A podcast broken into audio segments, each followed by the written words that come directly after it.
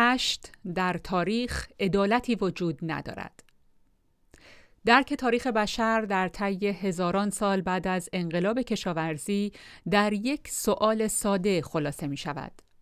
چطور انسان‌ها خود را در شبکه‌های همکاری گسترده سازمان دادند در حالی که فاقد غرایز زیستی لازم برای داشتن این شبکه‌ها بودند؟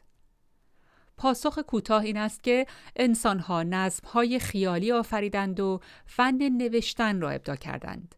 این دو ابداع این خلأ میراث زیستی را پر کرد.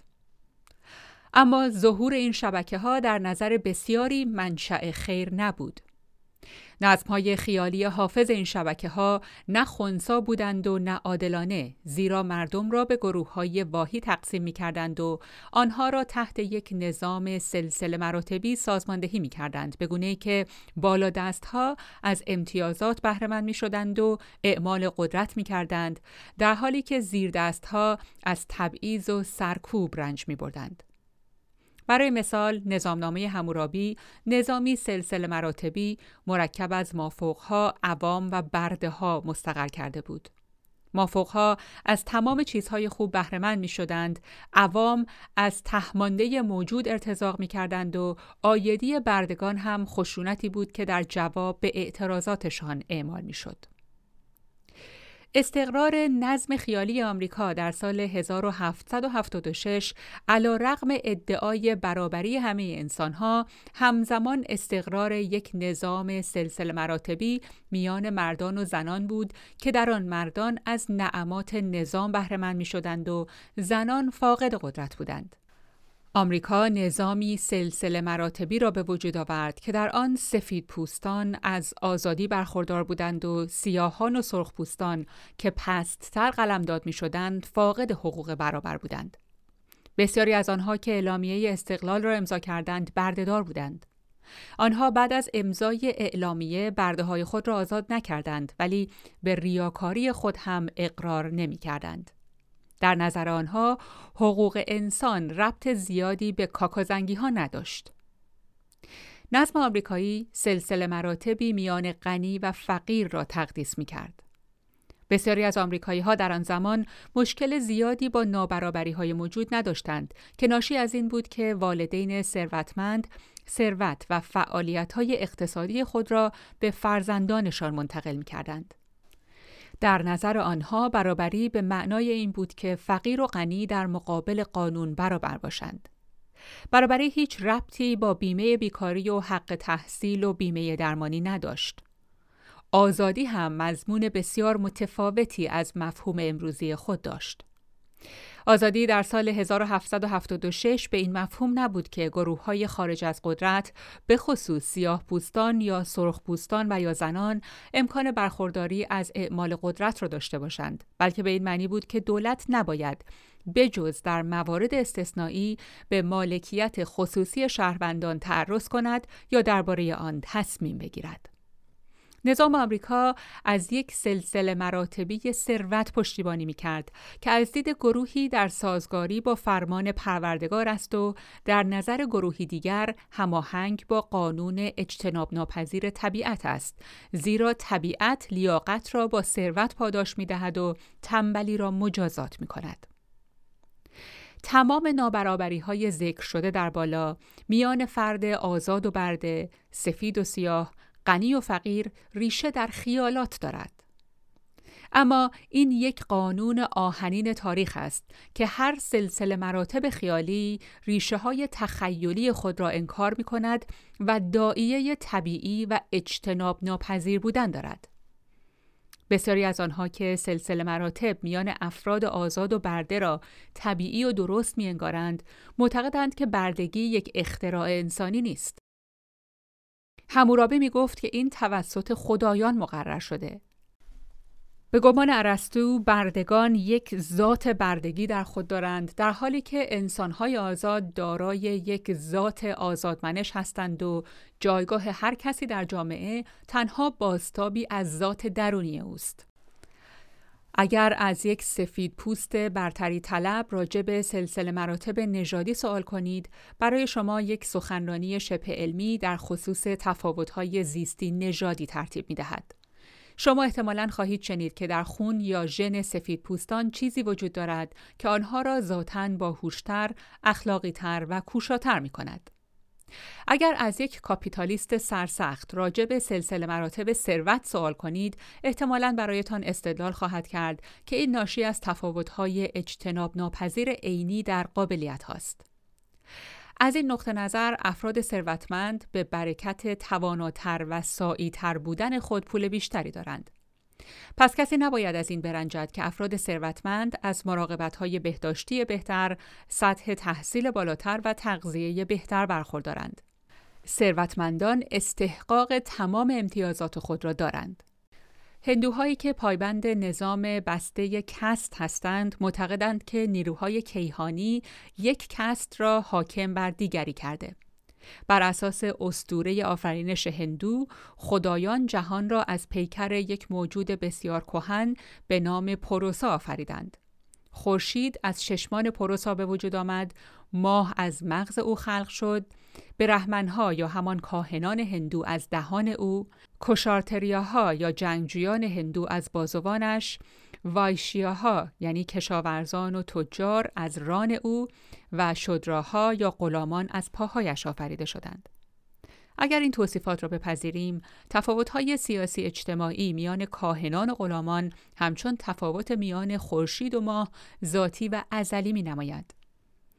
چینی‌های باستان معتقد بودند که زمانی که الهه نووا انسان‌ها را از خاک آفرید، نجیب‌زاده‌ها را از خاک زرد نرم به وجود آورد، در حالی که مردم عادی را از گل رس قهوه‌ای به وجود آورد. در هر صورت تا آنجا که می‌دانیم، همه این نظام‌های سلسله مراتبی محصول تخیلات انسانی هستند. کاهنان و غلامان هندو به طور واقع از بخش‌های مختلف پیکر موجود باستانی توسط خدا ساخته نشدند.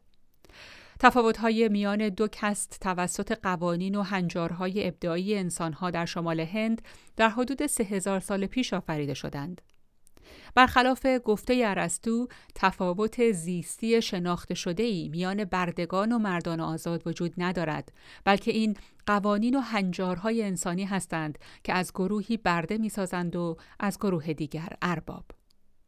میان سیاهان و سفیدها تفاوت‌های زیستی عینی مثل رنگ پوست و نوع مو وجود دارد، اما شواهدی وجود ندارد که نشان دهد این تفاوت‌ها نقشی در هوش و اخلاقشان داشته باشد.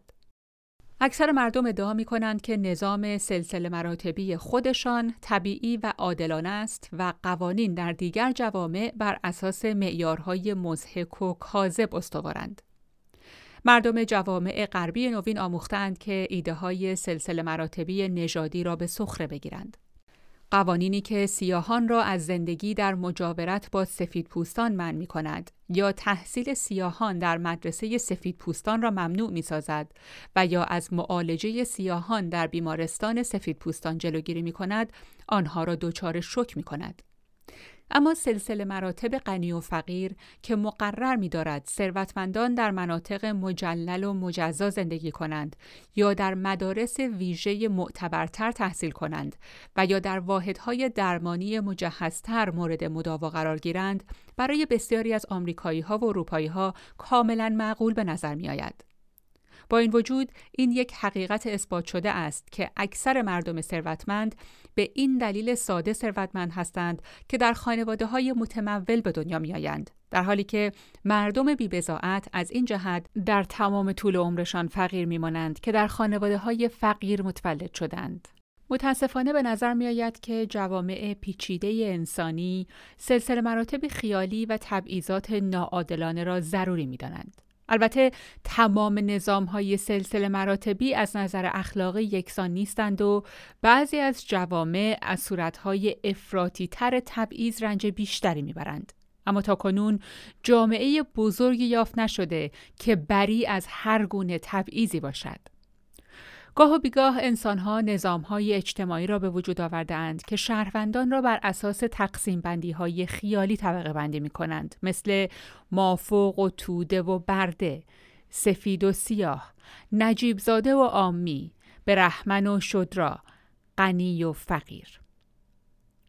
این دسته‌بندی ها روابط میان میلیون ها انسان را به گونه ای تنظیم کرده که انسان هایی را از نظر قانونی، سیاسی یا اجتماعی بر گروه دیگر مسلط کرده.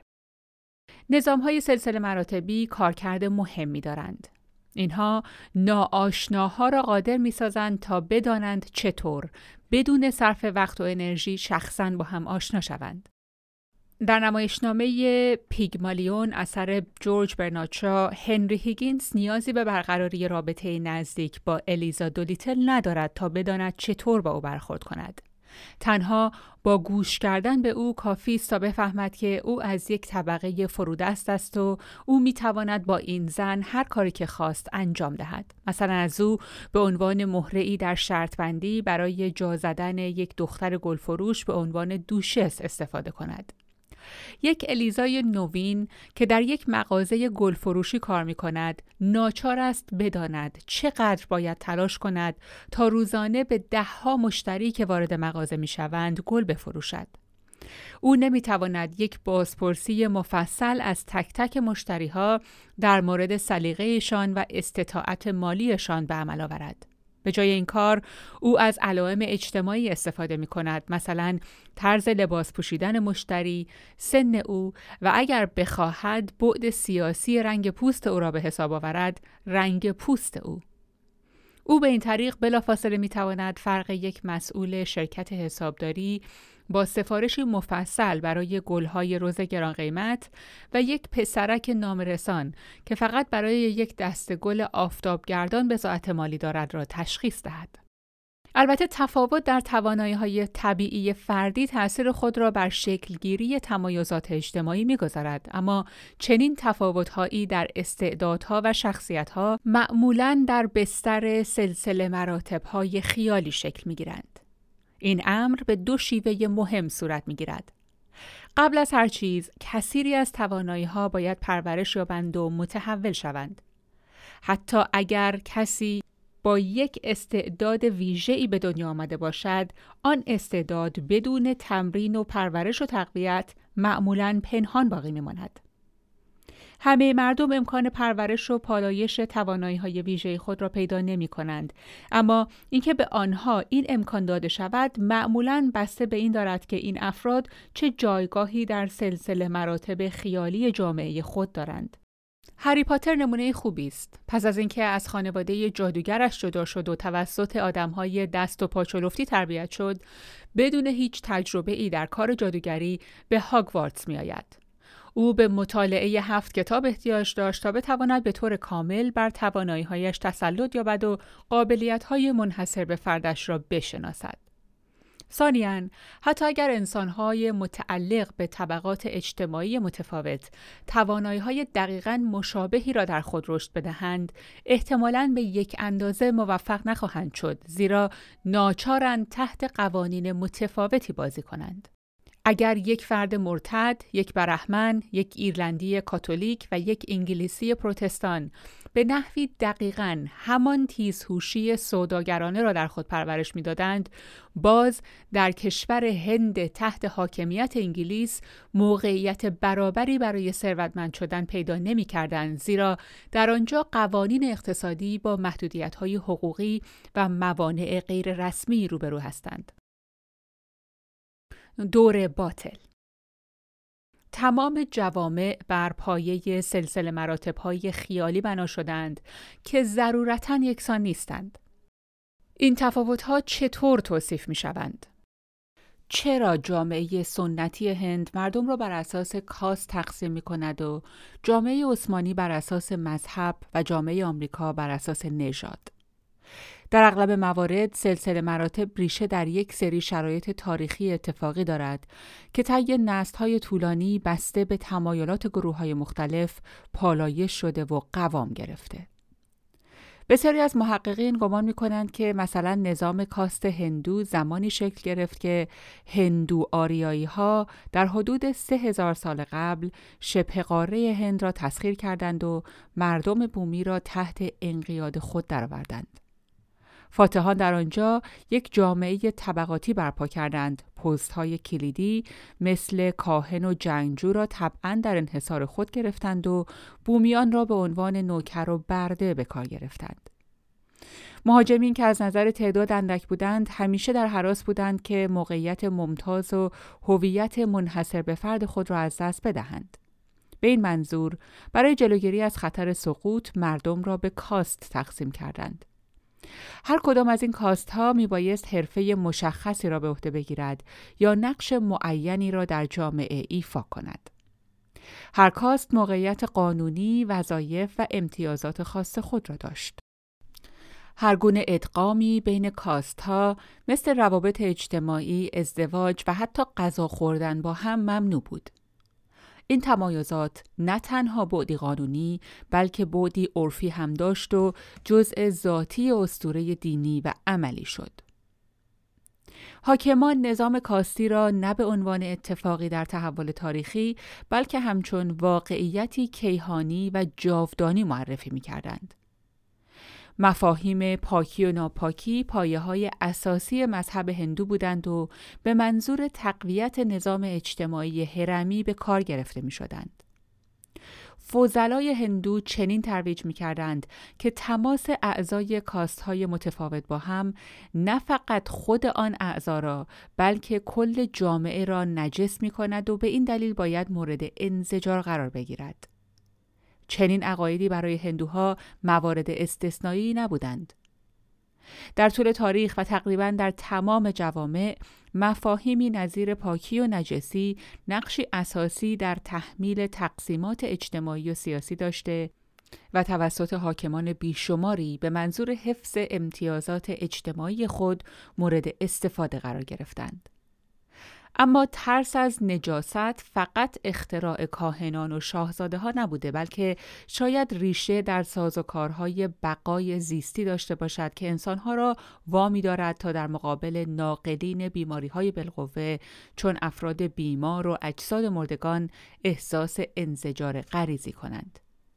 بهترین راه برای منزوی کردن گروهی مثل زنان، یهودیان، رومیان، همجنسگرایان، سیاهان این میتواند باشد که دیگران را قانع کنید که اینها منبع نجاست و آلودگی هستند. نظام کاست هندو و قوانین مربوط به پاکی عمیقاً در فرهنگ هندی رسوخ یافته. مدت‌های طولانی بعد از آنکه اشغال هندو آریایی‌ها به فراموشی سپرده شده بود، مردم هند به باورهای نظام کاست و نسبت به نجاستی که ادغام کاست‌ها ایجاد می‌کرد، ابراز تنفر می‌کردند. کاست‌ها از تغییر در امان نماندند. در حقیقت کاست‌های گسترده به مرور زمان به گروه‌های کوچکتر تقسیم شدند و 4 کاست اولیه به تدریج به 3000 گروه متفاوت به نام جاتی تبدیل شدند. اما این تکثیر کاست‌ها تأثیری بر اصول بنیادی آنها نداشت، مبنی بر اینکه هر فردی در رده معینی متولد می‌شود و هر تخلفی از احکام فرد و کل جامعه را آلوده می‌کند. جاتی هر فرد، حرفه او، غذایی که باید بخورد، محل اقامتش و همسر مناسب او را تعیین می کند. به طور معمول هر فردی می تواند فقط با اعضای کاست خود ازدواج کند و فرزندان حاصل از این وصلت همان جایگاه اجتماعی را به ارث می برند. هرگاه حرفه یا گروه جدیدی وارد صحنه می شود، باید به عنوان یک کاست به رسمیت شناخته شود تا جایگاه مشروع خود را در جامعه هندو بیابد. گروه‌هایی که به عنوان کاست به رسمیت شناخته نمی شدند، از جامعه طبقاتی کاست به بیرون پرتاب می شدند و حتی از داشتن پایین ترین رتبه محروم می شدند. آنها به عنوان افراد غیرقابل تماس شناخته می شدند و ناچار بودند تا جدا از سایرین زندگی کنند و به شکلی تحقیرآمیز و چندشاور مثل پیدا کردن مایحتاجشان از میان زباله ها در کنار هم زندگی کنند. حتی اعضای پست‌ترین کاست ها از ادغام شدن، غذا خوردن، لمس کردن و ازدواج کردن با اینها منع می شدند. دولت دموکراتیک در هند نوین در تلاش بوده تا مردم را متقاعد کند که هیچ چیز ناپاکی در ادغام کاست ها نیست. اما با وجود این، موضوعاتی مثل ازدواج و شغل هنوز قویاً تحت تأثیر نظام کاستی است. پاکی در آمریکا. دور باطل مشابهی در آمریکای نوین سلسله مراتب نژادی را جاودانه کرده. از قرن 16 تا 18 فاتحان اروپایی میلیون‌ها برده آفریقایی را برای کار در معادن و مزارع به آمریکا وارد کردند. آنها به 3 دلیل تصادفی ترجیح دادند تا به جای اروپا و آسیای شرقی از آفریقا برده وارد کنند. اول اینکه آفریقا نزدیکتر بود و در نتیجه وارد کردن برده از سنگال ارزانتر از ویتنام تمام می‌شد. دوم اینکه در آن زمان در آفریقا یک تجارت پیشرفته برده وجود داشت، در حالی که بردهداری در اروپا بسیار نادر بود. پس طبعاً خرید برده در یک بازار موجود بسیار آسانتر از ایجاد یک بازار جدید برده در جای دیگر بود.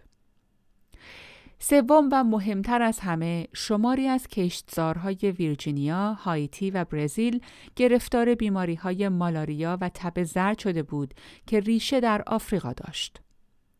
آفریقایی‌ها طی نسل‌ها نوعی مصونیت ژنتیک در مقابل این بیماری‌ها کسب کرده بودند، در حالی که اروپایی‌ها نسبت به آنها کاملاً بی‌دفاع بودند و به صورت گروهی می‌مردند. پس یک انتخاب معقول‌تر برای مالکان کشتزارها سرمایه‌گذاری روی برده‌های آفریقایی به جای برده‌های اروپایی یا کارگران قراردادی بود. برتری ژنتیک از نظر مقاومت بدنی به یک فرودستی اجتماعی تعبیر شد. دقیقاً به این دلیل که آفریقایی‌ها با آب و هوای گرمسیر سازگارتر از اروپایی‌ها بودند، به برده‌های اربابان اروپایی تبدیل شدند. به دنبال این عوامل اتفاقی، جوامع رو به رشد جدید آمریکا به 2 کاست اروپایی‌های سفیدپوست حاکم و کاست آفریقایی‌های سیاه تحت انقیاد تقسیم شدند. اما کسی مایل نیست بگوید که فقط به دلیل مصلحت‌های اقتصادی است که برده‌های متعلق به اصل و نژاد معینی را نگه دارد. اروپایی‌های سفیدپوست آمریکا همچون فاتحین آریایی هند می‌خواستند نه فقط از نظر اقتصادی خود را موفق نشان دهند، بلکه همچنین تصویری از وارستگی، عدالت‌طلبی و واقع‌گرایی از خود ارائه دهند. اسطوره‌های دینی و علمی در خدمت توجیه این تبعیض قرار گرفتند. فاضلان دینی می‌گفتند که آفریقایی‌ها از نسل هام، یعنی پسر نوح هستند که مورد غضب پدرش قرار گرفت و چنین مقرر شد که فرزندان او برده شوند. زیست شناسان همچنین استدلال می‌کردند که سیاهان از نظر هوشی و اخلاقی در مرحله پایین‌تری از تکامل هستند. پزشکان دلیل می‌آوردند که سیاهان در کثافات زندگی کردند و منبع آلودگی هستند و بنابراین ناقل انواع بیماری‌ها هستند. این اسطوره‌ها الگویی در فرهنگ آمریکا و به طور کلی در فرهنگ غرب بودند و تا مدت‌های طولانی بعد از برچیده شدن بردهداری نفوذ خود را در جامعه حفظ کردند. در اوایل قرن 19 امپراتوری بریتانیا بردهداری را غیرقانونی اعلام کرد و تجارت برده اقیانوس اطلس را متوقف کرد و طی دهه‌های بعد از آن بردهداری به تدریج در سراسر قاره آمریکا غیرقانونی اعلام شد. قابل توجه است که این اولین و تنها بار در طول تاریخ بود که جوامع بردهدار داوطلبانه بردهداری را ملغا می‌کردند. اما حتی وقتی که برده‌ها آزاد شده بودند، اسطوره‌های نژادپرستانه‌ای که بردهداری را توجیه می‌کردند باقی ماندند. جدایی نژادها در قانونگذاری نژادپرستانه و در عرف اجتماعی حفظ شد. نتیجه دور باطلی از علت و معلول بود که مداماً یکدیگر را تقویت می‌کردند. برای مثال می‌توان به مورد ایالات متحده جنوبی بلافاصله بعد از جنگ داخلی اشاره کرد. در سال 1865 میلادی، اصلاحیه 13 اعلامیه ایالات متحده بردگی را غیرقانونی اعلام کرد و در اصلاحیه 14 مقرر داشت که شهروندی و حمایت قانونی یکسان نمی‌تواند بر پایه نژادی برای کسی منع شود. اما 2 سده بردهداری به این معنا بود که اکثر خانواده‌های سیاه‌پوست بسیار فقیرتر از اکثر خانواده‌های سفیدپوست بودند و از سطح آموزش بسیار پایینتری برخوردار بودند. یک فرد سیاه‌پوست در آلاباما در سال 1865 در مقایسه با همسایه سفیدپوستش امکان بسیار کمتری برای دریافت یک آموزش خوب و به دست آوردن یک شغل پردرآمد داشت. فرزندان او در دهه‌های 1880 و 1890 زندگی را با همان موقعیت‌های مشابه با والدینشان شروع می‌کردند و در خانواده‌های بی‌سواد و فقیر متولد می‌شدند. اما نابرابری اقتصادی تمام ماجرا نبود. آلاباما خانه بسیاری از سفیدهای فقیر هم بود که از امکانات برادران و خواهران همنژاد خوش اقبالتر خود محروم بودند. به علاوه انقلاب صنعتی و موج مهاجرت‌ها ایالات متحده را به یک جامعه بسیار سیال مبدل کرده بود که در آن ژنده‌پوش‌ها می‌توانستند ثروتمند شوند. اگر پول نقش تعیین کننده بازی می‌کرد، تفاوت‌های بارز نژادی می‌توانستند به زودی کمرنگ شوند و از جمله به ازدواج‌های مختلط بیانجامند. اما این امر اتفاق نیفتاد. در سال 1865 سفیدپوست‌ها مانند بسیاری از سیاهان در برابر یک حقیقت به رسمیت شناخته شده قرار گرفتند که سیاهان کم‌هوش‌تر، خشونت طلب‌تر، از نظر جنسی فاسد، تنبل‌تر و کمتر مقید به نظافت شخصی هستند. بنابراین آنها عاملین خشونت، دزدی، تجاوز و بیماری و در یک کلام منشأ آلودگی هستند. اگر یک آلابامایی سیاه پوست دوره 1895 به گونه‌ای معجزه‌آسا امکان برخورداری از یک آموزش خوب را پیدا می‌کرد و متقاضی یک شغل آبرومندانه مثل کارمند بانک می‌شد، باز از یک متقاضی سفید پوست دارای شرایط مشابه اقبال بسیار کمتری می‌داشت. داغی که بر پیشانی سیاه خورده بود او را ذاتاً غیر قابل اعتماد، کاهل و کم‌هوش معرفی می‌کرد. ممکن است گمان کنید که مردم به مرور زمان میبایست پی می‌بردند که این برچسب‌ها به جای اینکه حقیقت باشند اسطوره‌اند و سیاهان هم قادرند به تدریج خود را مثل سفیدپوست‌ها به عنوان انسان‌های شایسته، مطیع قانون و آراسته نشان دهند. اما آنچه که اتفاق افتاد کاملاً عکس این بود. این تعصبات با گذشت زمان بیشتر و بیشتر تثبیت شدند. از آنجا که بهترین مشاغل در دست سفیدپوست‌ها باقی می‌ماند، پذیرش این باورها که سیاهان واقعاً پست‌ترند ساده‌تر می‌شد. یک سفیدپوست معمولی می‌گفت: ببینید، سیاهان طی نسل‌ها آزاد بودند، اما تقریباً هیچ پروفسور، وکیل، دکتر و حتی کارمند بانک سیاه‌پوستی را نمی‌توانی پیدا کنی. آیا این دلیل بر کم‌هوش بودن و تنبل بودنشان نیست؟ سیاهان با افتادن در این دور باطل امکان استخدام در کارهای یقه سفید را پیدا نمی‌کردند، زیرا محکوم به این بودند که بی‌استعداد هستند و آزمون پست بودنشان در اندک بودن تعدادشان در گرفتن مشاغل یقه سفید است. دور باطل در اینجا متوقف نشد. تعصبات ضد سیاه نیرومندتر شدند و به نظامی از قوانین و هنجارهای جیم کراو ترجمه شدند تا از نظم نژادپرستی حمایت کند. سیاهان حق رأی در انتخابات، تحصیل در مدارس سفیدها، خرید در فروشگاه‌های سفیدها، غذا خوردن در رستوران سفیدها و خوابیدن در هتل سفیدها را نداشتند. توجیهاتی که برای این محدودیت‌ها آورده می‌شد این بود که سیاهان ناپاک، تنبل و فاسد هستند، بنابراین سفیدها ناچار بودند از خود در مقابل آنها محافظت کنند. سفیدها هم تمایلی برای خوابیدن در هتل سیاهان یا غذا خوردن در رستوران سیاهان را نداشتند تا در معرض بیماری‌ها قرار نگیرند. سفیدها نمی‌خواستند که فرزندانشان در مدارس سیاهان تحصیل کنند تا در معرض خشونت و تحت نفوذ تأثیرات منفی قرار نگیرند. آنها نمی‌خواستند سیاهان را در انتخابات شرکت دهند، زیرا سیاهان نادان و فاسدالاخلاق بودند. این نگرانی‌ها با مطالعات علمی که ظاهراً ثابت می‌کردند که سیاهان بیسوادند، بیماری‌های گوناگون در میان سیاهان رواج بیشتری دارد و آمار جرائم در میان آنها بالاتر است به اثبات می‌رسیدند. اما این مطالعات این حقیقت را نادیده می‌گرفتند که شواهد ارائه شده نتیجه تبعیض علیه سیاهان است. در ایالات متحده تبعیضات در اواسط قرن 20 شاید باز هم وخیم‌تر از دوره‌های اواخر قرن 19 بود. کلل نونکینگ یک دانش آموز سیاه‌پوست که درخواست ورود به دانشگاه میسیسیپی در سال 1958 را رد کرده بود، به آسایشگاه روانی منتقل شد. قاضی چنین استدلال کرده بود که یک سیاه باید شعور خود را از دست داده باشد که چنین تقاضایی کند. هیچ چیز به اندازه ی روابط جنسی و ازدواج میان مرد سیاه و زن سفید برای اهالی آمریکای جنوبی و بسیاری از شهروندان آمریکای شمالی طغیان برانگیزتر نبود. رابطه جنسی میان نژادها به بزرگترین تابو بدل شده بود و هر تخطی و یا سوء ظن به تخطی از این امر مستحق مجازات بلافاصله به شکل حلق‌آویز کردن بود. کوکلاس کلان که یک انجمن مخفی برتری طلب بود، اعمال کننده قتل‌های بیشماری از این نوع بود.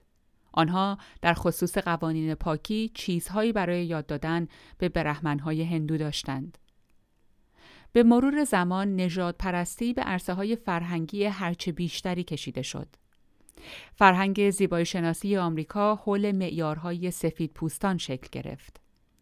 ویژگی‌های جسمی نژاد سفید مثل پوست روشن، موی صاف و روشن، بینی کوچک و متمایل به بالا به عنوان زیبا شناخته می‌شد. ویژگی‌های معمول سیاهان مثل پوست کدر، موهای انبوه و تیره، بینی پهن زشت تلقی می‌شد. چنین تعصباتی در سلسله مراتب خیالی حتی در سطح عمیق‌تری از آگاهی بشر ریشه دوانده. چنین دورهای باطلی می توانند طی صدها و حتی هزاران سال در گردش باشند تا یک سلسله مراتب خیالی برآمده از یک واقعه تاریخی تصادفی را جاودانی کنند. تبعیضات ناعادلانه به مرور زمان اغلب تمایل به تشدید شدن دارند، نه بالعکس. پول با پول می آید و فقر را تشدید می کند. آموزش را متحول می کند و نادانی را افزایش می دهد. آنهایی که زمانی قربانی تاریخ شدند می توانند بار دیگر هم در مورد قهر تاریخ قرار بگیرند و آنهایی که مورد مهر تاریخ قرار گرفتند می توانند باز هم از امتیازات بیشتری بهره مند شوند. اکثر سلسله مراتب‌های سیاسی اجتماعی فاقد یک بنیان منطقی یا زیستی بودند. سلسله مراتب‌ها در خود چیزی بیش از یک موقعیت تصادفی نبودند که توسط اسطوره‌ها جاودانی شدند. این خود دلیل مناسبی است که به مطالعه تاریخ بپردازیم. اگر تمایز میان سیاهان و سفیدها یا برهمن‌ها و غلامان بر اساس واقعیت‌های زیستی بنا شده بود، به این معنی که برهمن‌ها واقعاً مغز بهتری از غلامان داشتند، مطالعه زیستشناسی می‌توانست برای فهم جامعه بشری کفایت کند. اما از آنجا که تمایزات زیستی میان گروه‌های انسان خردمند قابل اغماس هستند، زیستشناسی نخواهد توانست پیچیدگی‌های جامعه هند یا کارکردهای نژادی آمریکا را توضیح دهد. ما فقط می‌توانیم این پدیده‌ها را با مطالعه حوادث، شرایط و مناسبات قدرت درک کنیم که خیالات موهوم را به ساختارهای بیرحمانه و کاملاً واقعی بدل کردند. مرد و زن. جوامع مختلف انواع گوناگونی از سلسله مراتب خیالی را اختیار کردند. نژاد برای آمریکای نوین بسیار مهم بود، اما برای مسلمانان دوران قرون وسطی نسبتاً بی اهمیت بود. کاست در هند قرون وسطی اهمیت مرگ و زندگی داشت، در حالی که در اروپای نوین عملاً وجود ندارد. اما یک نوع بسیار مهم از سلسله مراتب مشترکاً در تمامی جوامع شناخته شده بشری وجود داشته. سلسله مراتب بر اساس جنسیت. انسان‌ها در تمام دنیا خود را به مرد و زن تقسیم کردند و در وسیع‌ترین بخش‌های جهان، حداقل در دوره انقلاب کشاورزی، مردان از موقعیتی ممتازتر برخوردار بودند. بخشی از قدیمی‌ترین متون چینی، اوراکل بونز نام دارد که به 1200 سال قبل از میلاد برمیگردد و از آن برای پیشگویی استفاده می‌شد. بر یکی از این استخوان‌ها این سوال حک شده بود: آیا بچه دار شدن خانم هو موفق خواهد بود؟ جواب این بود: اگر کودک در یک روز دینگ متولد شود فرخنده است، اگر در یک روز جنگ متولد شود بسیار فرخنده است. اما خانم هو در روز جیاین زایید. متن با این توضیح دلگیرانه خاتمه یافت که کودک 3 هفته و 1 روز بعد در روز جیاین به دنیا آمد. فرخنده نبود، کودک دختر بود. بیش از 3000 سال بعد، زمانی که چین کمونیست سیاست یک فرزند را تصویب کرد، بسیاری از خانواده‌های چینی کماکان تولد دختر را بد اقبالی می‌دانستند. والدین گاهگاه نوزاد دختر را رها می‌کردند یا می‌کشتند تا امکان جدیدی برای کسب فرزند پسر به دست آورند. در بسیاری از جوامع، زنان جزء مایملک مردان و در موارد بسیار زیاد مایملک پدران، شوهران یا برادران خود بودند. تجاوز جنسی در بسیاری از نظام‌های قانونی تجاوز به مالکیت قلمداد می‌شود. به بیان دیگر، قربانی زن مورد تجاوز قرار گرفته نیست، بلکه فرد مذکری است که مالک زن بوده. در چنین صورتی راه حل قانونی پرداخت حق مالکیت بود. مرد تجاوز کننده ملزم به پرداخت هزینه عروس به پدر، برادر یا فردی که مالکیت زن را به عهده داشت میشد و بعد زن به مالکیت مرد تجاوز کننده در میآمد. کتاب مقدس مقرر می‌دارد که اگر مردی زن باکره‌ای را ملاقات کند که نامزد نشده و او را تصاحب کند و با او همبستر شود و این مسئله علنی شود، آنگاه مردی که با زن خوابیده موظف است به پدر باکره جوان 50 شکل نقره بدهد و زن باید همسر او شود. کتاب تثنیه باب 22 آیات 28 و 29. یهودی‌های باستان این را یک راه حل معقول می‌دانستند. تجاوز به زنی که متعلق به مردی نبود جرم محسوب نمی‌شد.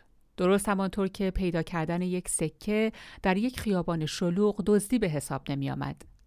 و اگر مردی به زن خود تجاوز می‌کرد مجرم قلمداد نمی‌شد. در حقیقت این تفکر که مردی به همسر خود تجاوز کند امری ضد و نقیض است. مرد به عنوان همسر کنترل کامل روی جنسیت زن خود دارد. گفتن اینکه مردی به همسر خود تجاوز کرده به همان اندازه غیر منطقی است که گفته شود مردی کیف پول خود را قاپیده. چنین نحوه تفکری تنها محدود به خاورمیانه باستان نبود. تا سال 2006 هنوز در 53 کشور مورد تجاوز به همسر خود مورد پیگرد قانونی قرار نمی گرفت. حتی در آلمان قانون تجاوز جنسی در سال 1997 اصلاح شد که در آن مقوله قانونی تجاوز نکاحی به وجود آمد. آیا تقسیم بندی انسانها به مرد و زن مثل نظام کاست در هند و نظام نژادی آمریکا محصول تخیلات است یا یک تقسیم بندی طبیعی است که ریشه‌های عمیق زیستی دارد؟ و اگر این تقسیم بندی طبیعی است، آیا توضیح زیست شناختی هم برای برتری مرد بر زن وجود دارد؟ بعضی تمایزات فرهنگی، قانونی و سیاسی میان مرد و زن باستا به تفاوت‌های آشکار زیستی میان این دوست. بارداری همیشه وظیفه زنان بوده، زیرا مردان زهدان یا رحم ندارند.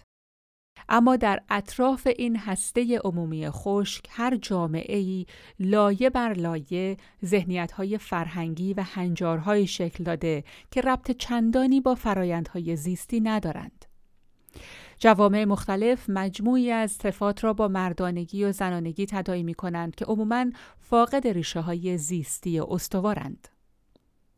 برای مثال در آتن دموکراتیک قرن 5 قبل از میلاد، هر فرد به صرف داشتن رحم فاقد جایگاه قانونی مستقل بود و حضورش در مجامع قانونگذاری ممنوع بود و نمی توانست قاضی شود. چنین فردی بجز در موارد استثنایی از حق استفاده از یک آموزش خوب یا شرکت در فعالیت‌های اقتصادی یا بحث‌های فلسفی برخوردار نبود. هیچ کدام از رهبران سیاسی آتن، فیلسوف‌های بزرگ، سخنگویان، هنرمندان یا بازرگانان رحم نداشتند. آیا آنهایی که رحم داشتند از نظر زیستی برای چنین مشاغلی نامناسب بودند؟ آتنی‌های باستان اینطور فکر می‌کردند، اما آتنی‌های نوین با این تفکر موافق نیستند. در آتن امروز زنان حق رأی دارند، در مشاغل عمومی استخدام می‌شوند، سخنرانی می‌کنند، در کارهای طراحی مثل طراحی جواهرالات، ساختمان و نرم افزار شرکت می‌کنند و به دانشگاه می‌روند. رحم آنها مانع از آن نمی‌شود که تمام این فعالیت‌ها را به خوبی مردان انجام دهند. اما زنان هنوز در سیاست و فعالیت‌های اقتصادی موقعیتی مغلوب دارند. تنها حدود 12% از اعضای پارلمان یونان زن هستند. در این حال هیچ مانع قانونی برای شرکت زنان در سیاست وجود ندارد و اکثر یونانی‌های نوین فکر می‌کنند که حضور زنان در مشاغل دولتی کاملاً طبیعی است.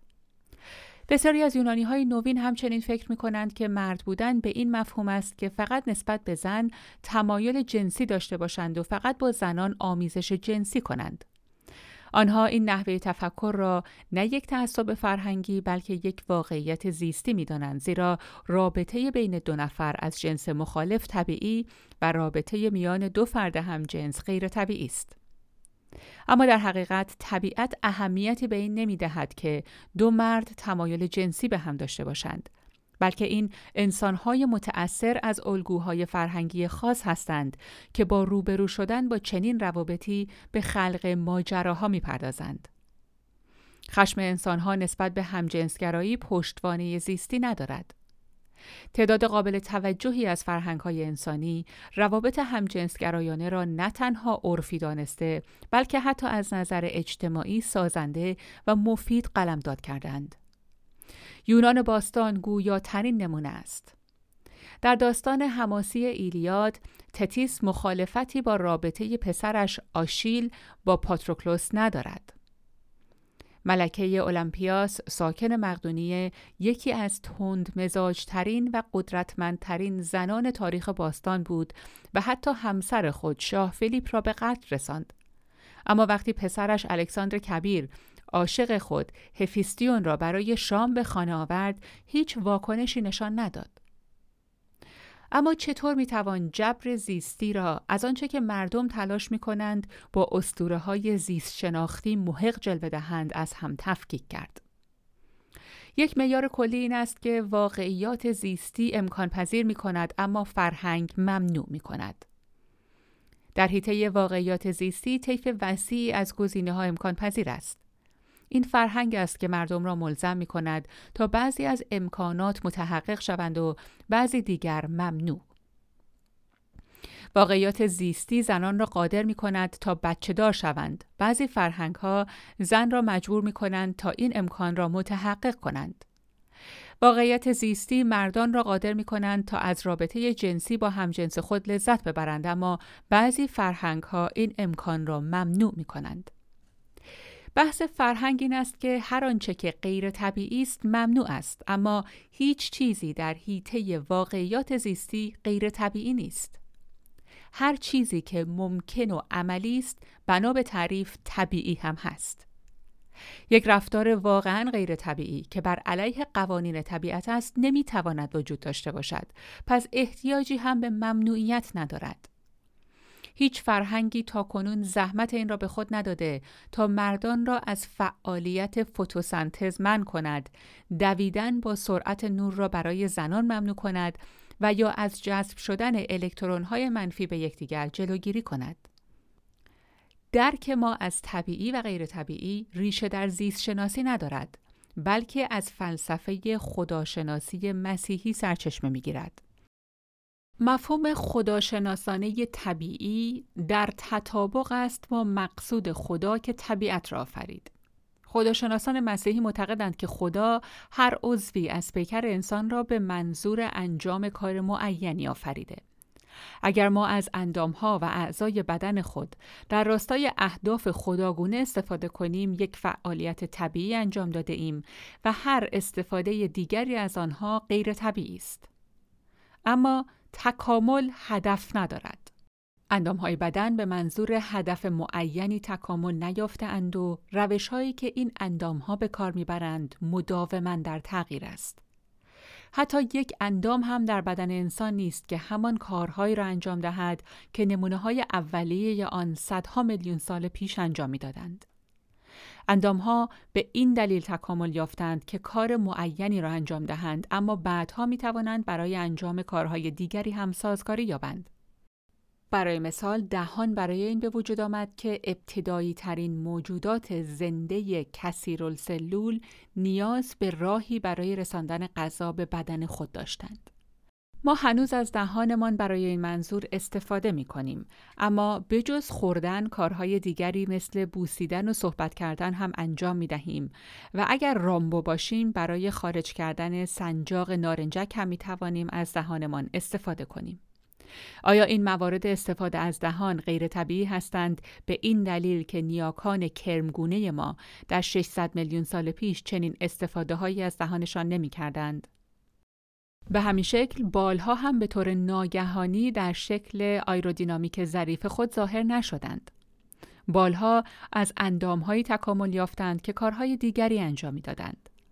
بر اساس یک نظریه، بالهای حشرات میلیون‌ها سال پیش از یک برآمدگی روی بدن حشراتی به وجود آمدند که توان پرواز نداشتند.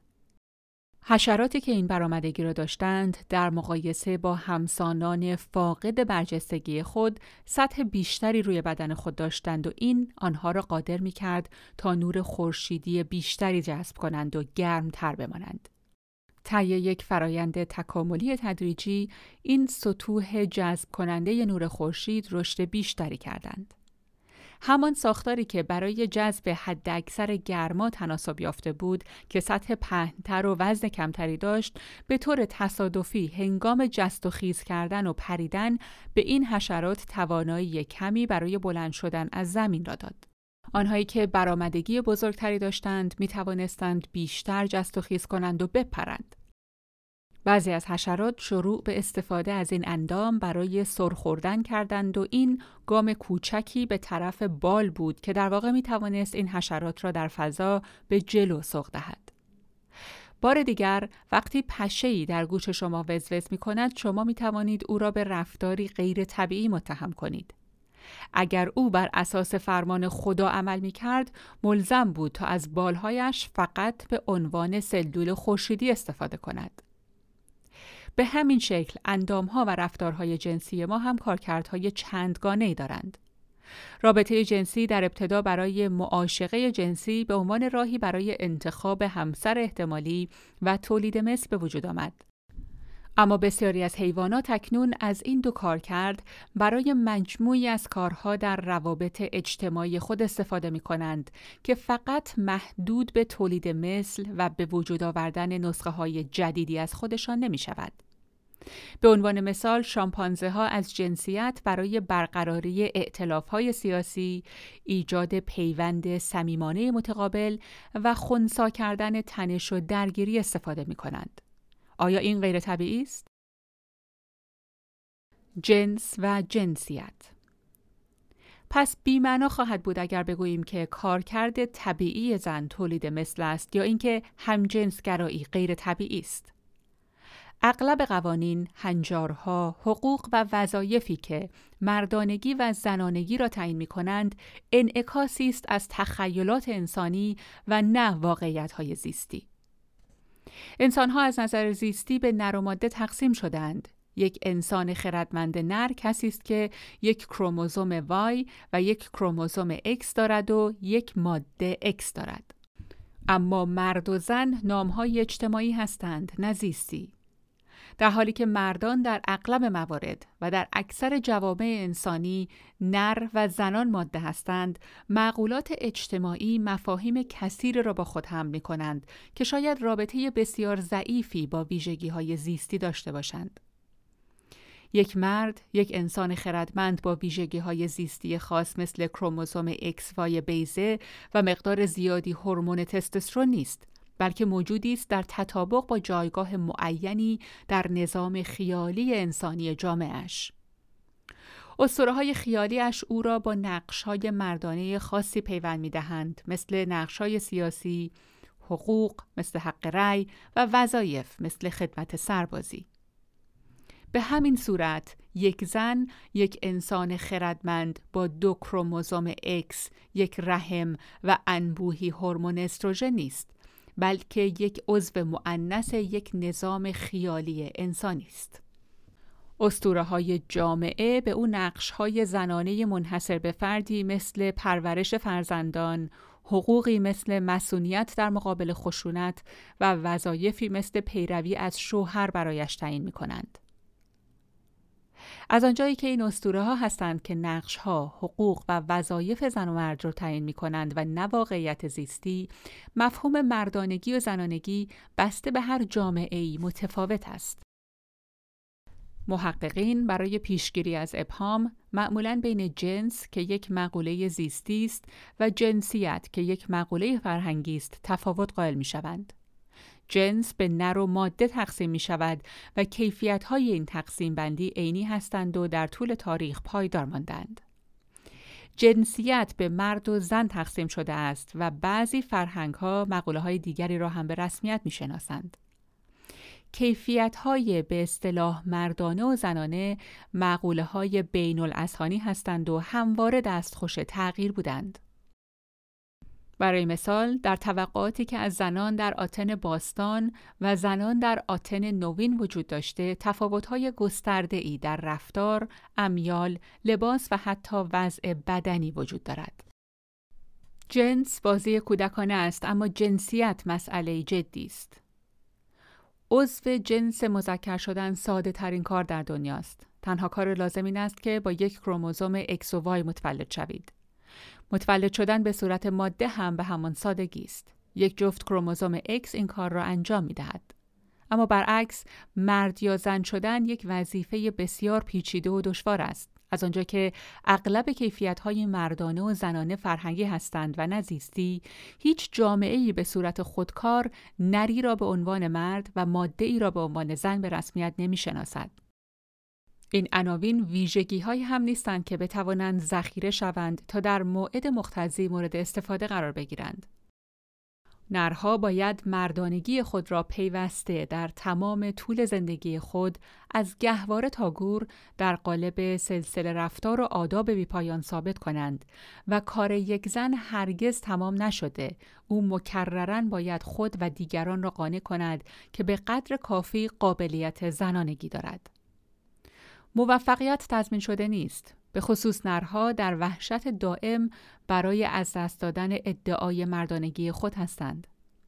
در طول تاریخ نرها مایل بودند فقط به خاطر گفته دیگران مبنی بر اینکه او یک مرد واقعی است زندگی خود را به خطر اندازند و حتی خود را قربانی کنند.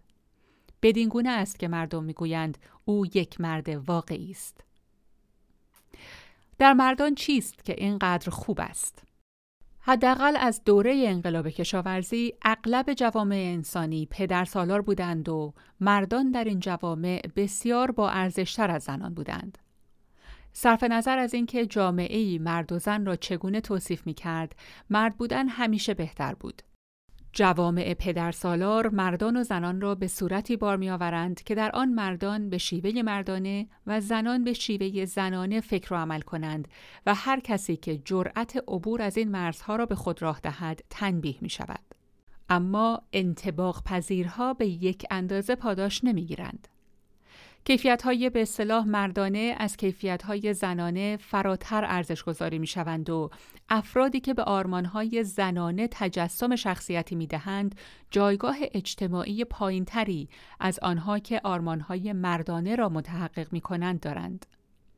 منابع کمتری به سلامت و آموزش زنان اختصاص یافته. زنان موقعیت‌های اقتصادی، قدرت سیاسی و آزادی تحرک اجتماعی کمتری دارند. جنسیت مسابقه است که در آن گروهی از دوندگان تنها برای مدال کم ارزشتر برنز مسابقه می دهند. این حقیقت دارد که معدودی از زنان خود را به موقعیت آلفا ارتقا دادند، مثل کلئوپاترا در مصر، ملکه ووزیتان در چین قرن 700 میلادی و الیزابت اول انگلیس. اما اینها استثناهایی بودند که قاعده را به اثبات رساندند. در سراسر حکومت 45 ساله الیزابت تمامی اعضای مجلس مرد بودند. تمامی افسران در ارتش و در نیروی دریایی سلطنتی مرد بودند. تمامی قضات و وکلا مرد بودند. همه اسقف‌ها و اسقف‌های اعظم مرد بودند. همه الهیدانان و کشیشان مرد بودند. تمامی دکترها و جراحان مرد بودند. همه دانشجویان و معلمان در تمامی دانشگاه‌ها مرد بودند. تمام شهردارها و کلانترها مرد بودند و تقریباً تمام نویسندگان، معماران، شاعران، فیلسوفان، نقاشان، موسیقیدانان و دانشمندان مرد بودند. پدرسالاری تقریباً در تمامی جوامع کشاورزی و صنعتی معیار مرسوم بوده و سرسختانه از تحولات سیاسی، انقلاب‌های اجتماعی و دگرگونی‌های اقتصادی سربلند بیرون آمده.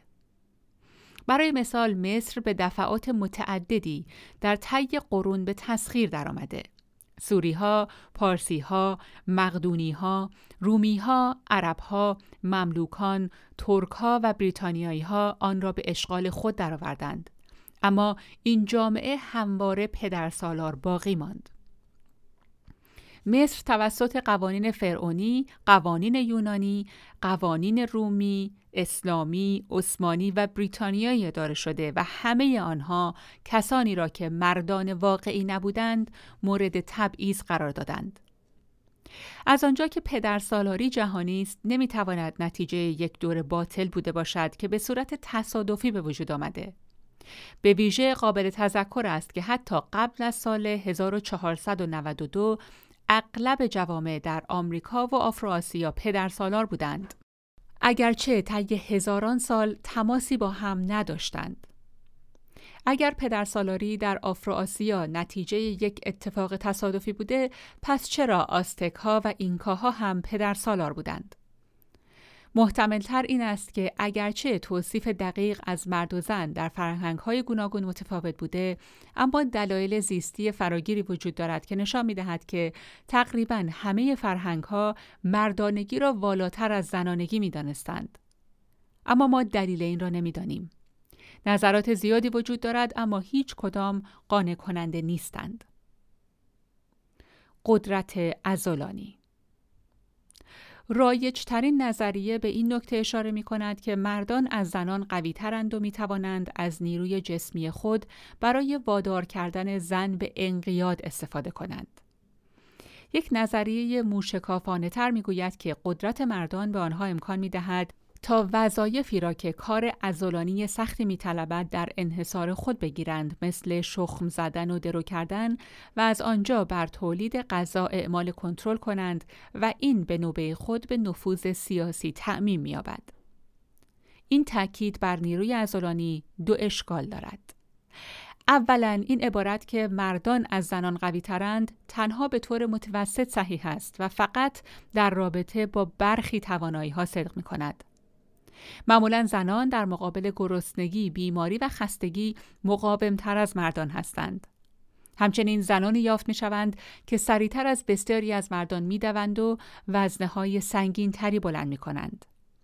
به علاوه بزرگترین اشکال این نظریه این است که زنان در طول تاریخ اساساً از کارهایی که نیاز به توان جسمی کمی داشته، مثل کشیش بودن، امور غذایی و سیاسی هم کنار گذاشته شدند، در حالی که در کارهای عملی دشوار مثل کار در مزارع، صنایع دستی و کارهای خانگی به کار گماشته شدند. اگر تقسیم قدرت اجتماعی در رابطه مستقیم با استقامت و توانایی جسمی بود، زنان قدرت اجتماعی بیشتری می داشتند. و باز مهمتر، در میان انسانها رابطه مستقیمی میان توانایی جسمی و قدرت اجتماعی وجود ندارد. معمولاً افرادی که در دهه ششم زندگی خود هستند، بر آنها که در دهه دوم زندگیشان هستند اعمال قدرت می کنند، اگرچه 20 ساله‌ها بسیار قوی ترند. یک صاحب مزرعه در آلاباما در اواسط قرن 18 میتوانست به سادگی توسط برده‌ای که روی زمینش کار میکرد ظرف چند ثانیه در کشتی شکست بخورد. برای انتخاب فرعونهای مصری یا پاپهای کاتولیک مسابقه مشت زنی ترتیب نمیدادند.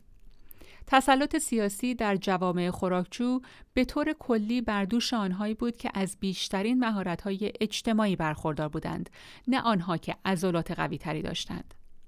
رئیس گروه در گروه‌های سازمان یافته تبهکار لزوماً قوی‌ترین فرد نیست. این فرد اغلب مرد مسنی است که به ندرت از مشت خود استفاده می‌کند. او وظایف جنایتکارانه را بر عهده افراد جوانتر و کارآمدتر می‌گذارد. جوانکی که برای رسیدن به قدرت در سندیکا به فکر کتک زدن اربابش بیفتد، به اندازه کافی زنده نخواهد بود تا از اشتباهاتش درس بگیرد. حتی در میان شامپانزه ها، نر آلفا موقعیت برتر خود را از طریق ایجاد ائتلاف پایدار با دیگر نرها و ماده ها تثبیت می کند، نه از طریق خشونت کور. در حقیقت تاریخ بشر نشان می‌دهد که اغلب یک رابطه معکوس میان مهارت جسمی و قدرت اجتماعی وجود دارد. در اغلب جوامع این طبقات پایین‌دست هستند که کارهای جسمی را انجام می‌دهند. این شاید بازتاب موقعیت انسان خردمند در زنجیره غذایی باشد. اگر تنها چیزی که به حساب می‌آمد قدرت جسمی صرف می‌بود، انسان خردمند در رده میانی قرار می‌گرفت. اما مهارت‌های ذهنی و اجتماعی او را در رأس قرار داد، به این دلیل که کاملاً طبیعی است که زنجیره قدرت در میان گونه‌ها بیشتر بر اساس توانایی‌های مغزی و اجتماعی بنیان شده باشد، نه قدرت محض. از این رو مشکل می‌توان پذیرفت که پرنفوذترین و باثبات‌ترین سلسله مراتب‌ها در تاریخ بر پایه توانایی‌های جسمی مردان برای به انقیاد درآوردن زنان بنا شده باشد. طفاله جامعه. نظریه دیگر میگوید که تسلط مردانه نه بر پایه قدرت، بلکه بر پایه پرخاشگری و خشونت است. طی میلیون‌ها سال تکامل، خشونت بیشتری در مردان شکل گرفته. بر اساس این نظریه، تا جایی که به نفرت، حرص و آز و سوء استفاده برمیگردد، زنان می توانند با مردان رقابت کنند، اما وقتی از حدی فراتر می رود، مردان بیشتر متمایل به اعمال خشونت جسمی هستند. به این دلیل است که در طول تاریخ جنگ افروزی یک امتیاز مردانه بوده. کنترل مردان بر نیروهای نظامی در دوران جنگ آنها را به سروران جامعه غیر نظامی هم بدل کرده. آنها از کنترل خود بر جامعه غیر نظامی استفاده کرده و جنگ‌های بیشتر و بیشتری به پا کردند، به طوری که هرچه تعداد جنگ‌ها بیشتر شد، کنترل مردان بر جامعه هم بیشتر شد. این جنگ‌های پیاپی پرده از فراگیر بودن جنگ و فراگیر بودن پدرسالاری برمی‌دارد. مطالعات جدید در حیطه نظام‌های هورمونی و شناختی مردان و زنان این فرضیه را تقویت می‌کند که مردان در حقیقت تمایلات خشونت تهاجمی بیشتری دارند و به طور متوسط بهتر با خدمات نظام وظیفه عمومی سازگار هستند. اما یا حتی اگر سربازان عموماً مرد هستند، این به این معناست که اداره جنگ و بهره‌وری از حاصل آن هم باید توسط مردان باشد. این فرضیه معقول به نظر نمی رسد و به این می ماند که بگوییم از آنجا که تمام برده هایی که در مزارع کشت پنبه کار می کنند سیاه هستند، پس صاحبان کشتزارها هم باید سیاه باشند. اگر یک نیروی کار تماماً سیاه می تواند توسط یک مدیریت کاملاً سفید کنترل شود، چرا یک گروه سرباز مرد نمی تواند توسط دولتی تماماً مرکب از زنان یا حداقل تا حدی مرکب از زنان اداره شود؟ در حقیقت در جوامع بیشماری در طول تاریخ، افسران ارشد راه خود را به بالا بر پایه توانایی‌های شخصی باز نکردند. افسران به صورت از پیش تعیین شده از میان اشراف، ثروتمندان و تحصیل کردگان منصوب می شدند و هیچ کدام هرگز یک روز هم در صفوف نظامی نبودند. وقتی دوک ساکن ولینگتون، انتقامجوی ناپلئون، در سن 18 سالگی در ارتش بریتانیا ثبت نام کرد، بلافاصله به سمت افسر گماشته شد. او ذهنیت چندان خوبی در مورد توده زیر دست خود نداشت. او در طی جنگ با فرانسه به یک نجیب‌زاده نوشت: ما تفاله‌های روی زمین را به عنوان سرباز وظیفه در خدمت داریم. این سربازان معمولاً از میان فقیرترین گروه‌ها یا اقلیت‌های قومی مثل کاتولیک‌های ایرلندی عضوگیری می‌شدند که امکان ناچیزی برای پیمودن سلسله مراتب در ارتش داشتند. مقام ارشد به دوک‌ها، شاهزاده‌ها و شاهان اختصاص داده می‌شد. اما چرا به دوک‌ها و نه دوشس‌ها؟ امپراتوری فرانسه در آفریقا با خون و عرق سنگالی‌ها، الجزایری‌ها و طبقه کارگر فرانسه استقرار یافت و مورد دفاع قرار گرفت. درصد فرانسوی‌های مرفه در صفوف نیروهای نظامی ناچیز بود. اما درصد فرانسوی‌های مرفه در رأس رهبری ارتش فرانسه که بر امپراتوری فرانسه حکومت می‌کردند و از مزایای آن بهره‌مند می‌شدند، بسیار بالا بود. ولی چرا فقط مردان فرانسوی و نه زنان فرانسوی؟ در چین بر اساس یک سنت طولانی، ارتش تحت انقیاد دیوان سالاری مدنی قرار داشت، به طوری که اغلب مامورین عالی رتبه که هرگز شمشیری را لمس نکرده بودند، جنگ‌ها را هدایت می‌کردند. یک مثل رایج چنین می‌گوید: از آهن مرغوب برای تولید میخ استفاده نکن. به این معنی که افراد واقعاً با استعداد به دیوان سالاری مدنی میپیوندند، نه به ارتش. پس چرا تمام این ماموران عالی رتبه مرد بودند؟ کسی نمیتواند ثابت کند که ضعف نیروی جسمی زنان و سطح تستوسترون پایین آنها عامل عدم موفقیتشان برای تبدیل شدن به مامورین عالی رتبه و ارتشبد و سیاستمدار بوده. برای اداره یک جنگ قطعاً احتیاج به استقامت است، اما نیاز چندانی به توان جسمی یا پرخاشگری نیست. جنگ یک مرافعه میخانه‌ای نیست، بلکه پروژه بسیار پیچیده‌تری است که نیاز به درجه بالایی از سازمانیابی، همکاری و مماشات دارد.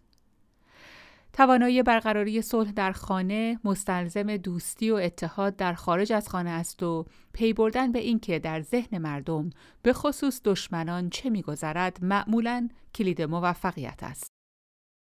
حالانکه سپردن جنگ به یک فرد خشن و بیرحم اغلب بدترین انتخاب است. فردی که بتواند همکاری کند، بداند که چه وقت باید آرامش برقرار کند، چطور اعمال نفوذ کند و مسائل را از زوایای متفاوت ببیند، بسیار مناسب‌تر خواهد بود. این همان چیزی است که سازندگان امپراتوری برای آن تربیت شدند.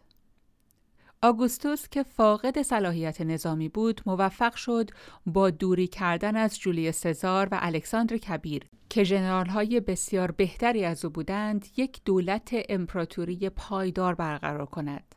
هم مورخین نوین و هم مورخین آن دوره که او را تحسین می‌کردند، پیروزی‌های او را اغلب ناشی از کرامت و رأفت او می‌دانستند.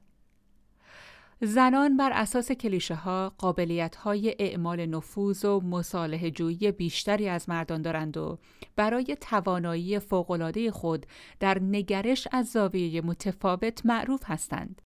اگر این کلیشه‌ها مصداق داشته باشند، زنان می‌توانستند سیاستمداران و امپراتوری سازان ممتازی باشند و کار کثیف میدان جنگ را به تستوستروندارهای کم عقل مرد بسپارند.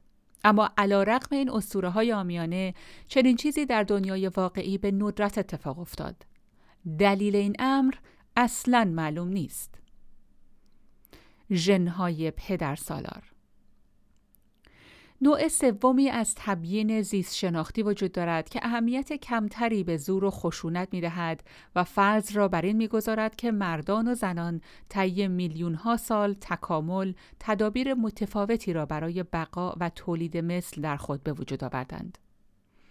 نظر به اینکه مردان برای کسب موقعیت آبستن کردن زنان باربر با یکدیگر رقابت می‌کردند، امکان موفقیت هر مرد برای تولید مثل قبل از هر چیز به توانایی او در از میان به در کردن مردان دیگر بستگی داشت.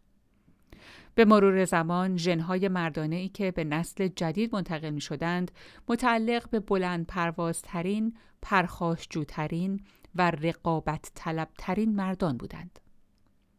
از طرف دیگر هیچ زنی برای یافتن مردی که خواهان آبستن کردنش باشد مشکلی نداشته. اما اگر می‌خواست فرزندانش برایش نوه‌هایی بیاورند، ملزم بود تا جنین را در رحم خود تا 9 ماه پرمشقت حمل کند و آنها را تا سالها پرورش دهد. او طی این سالها از امکانات کمتری برای تهیه غذا برخوردار می بود و به کمک دیگران وابسته می شد و به وجود یک مرد نیاز پیدا می کرد.